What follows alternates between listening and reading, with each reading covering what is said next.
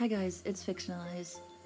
So, some of you have expressed to me that you would like for me to talk to you, and I don't want to be on camera, even my eyes. I'm, I'm sorry. I, I will be for singing sometimes, but I'm going to be really honest with you, alright?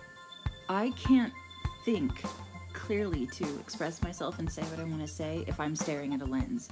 It is so unnatural to me. I don't know how people do it. I don't.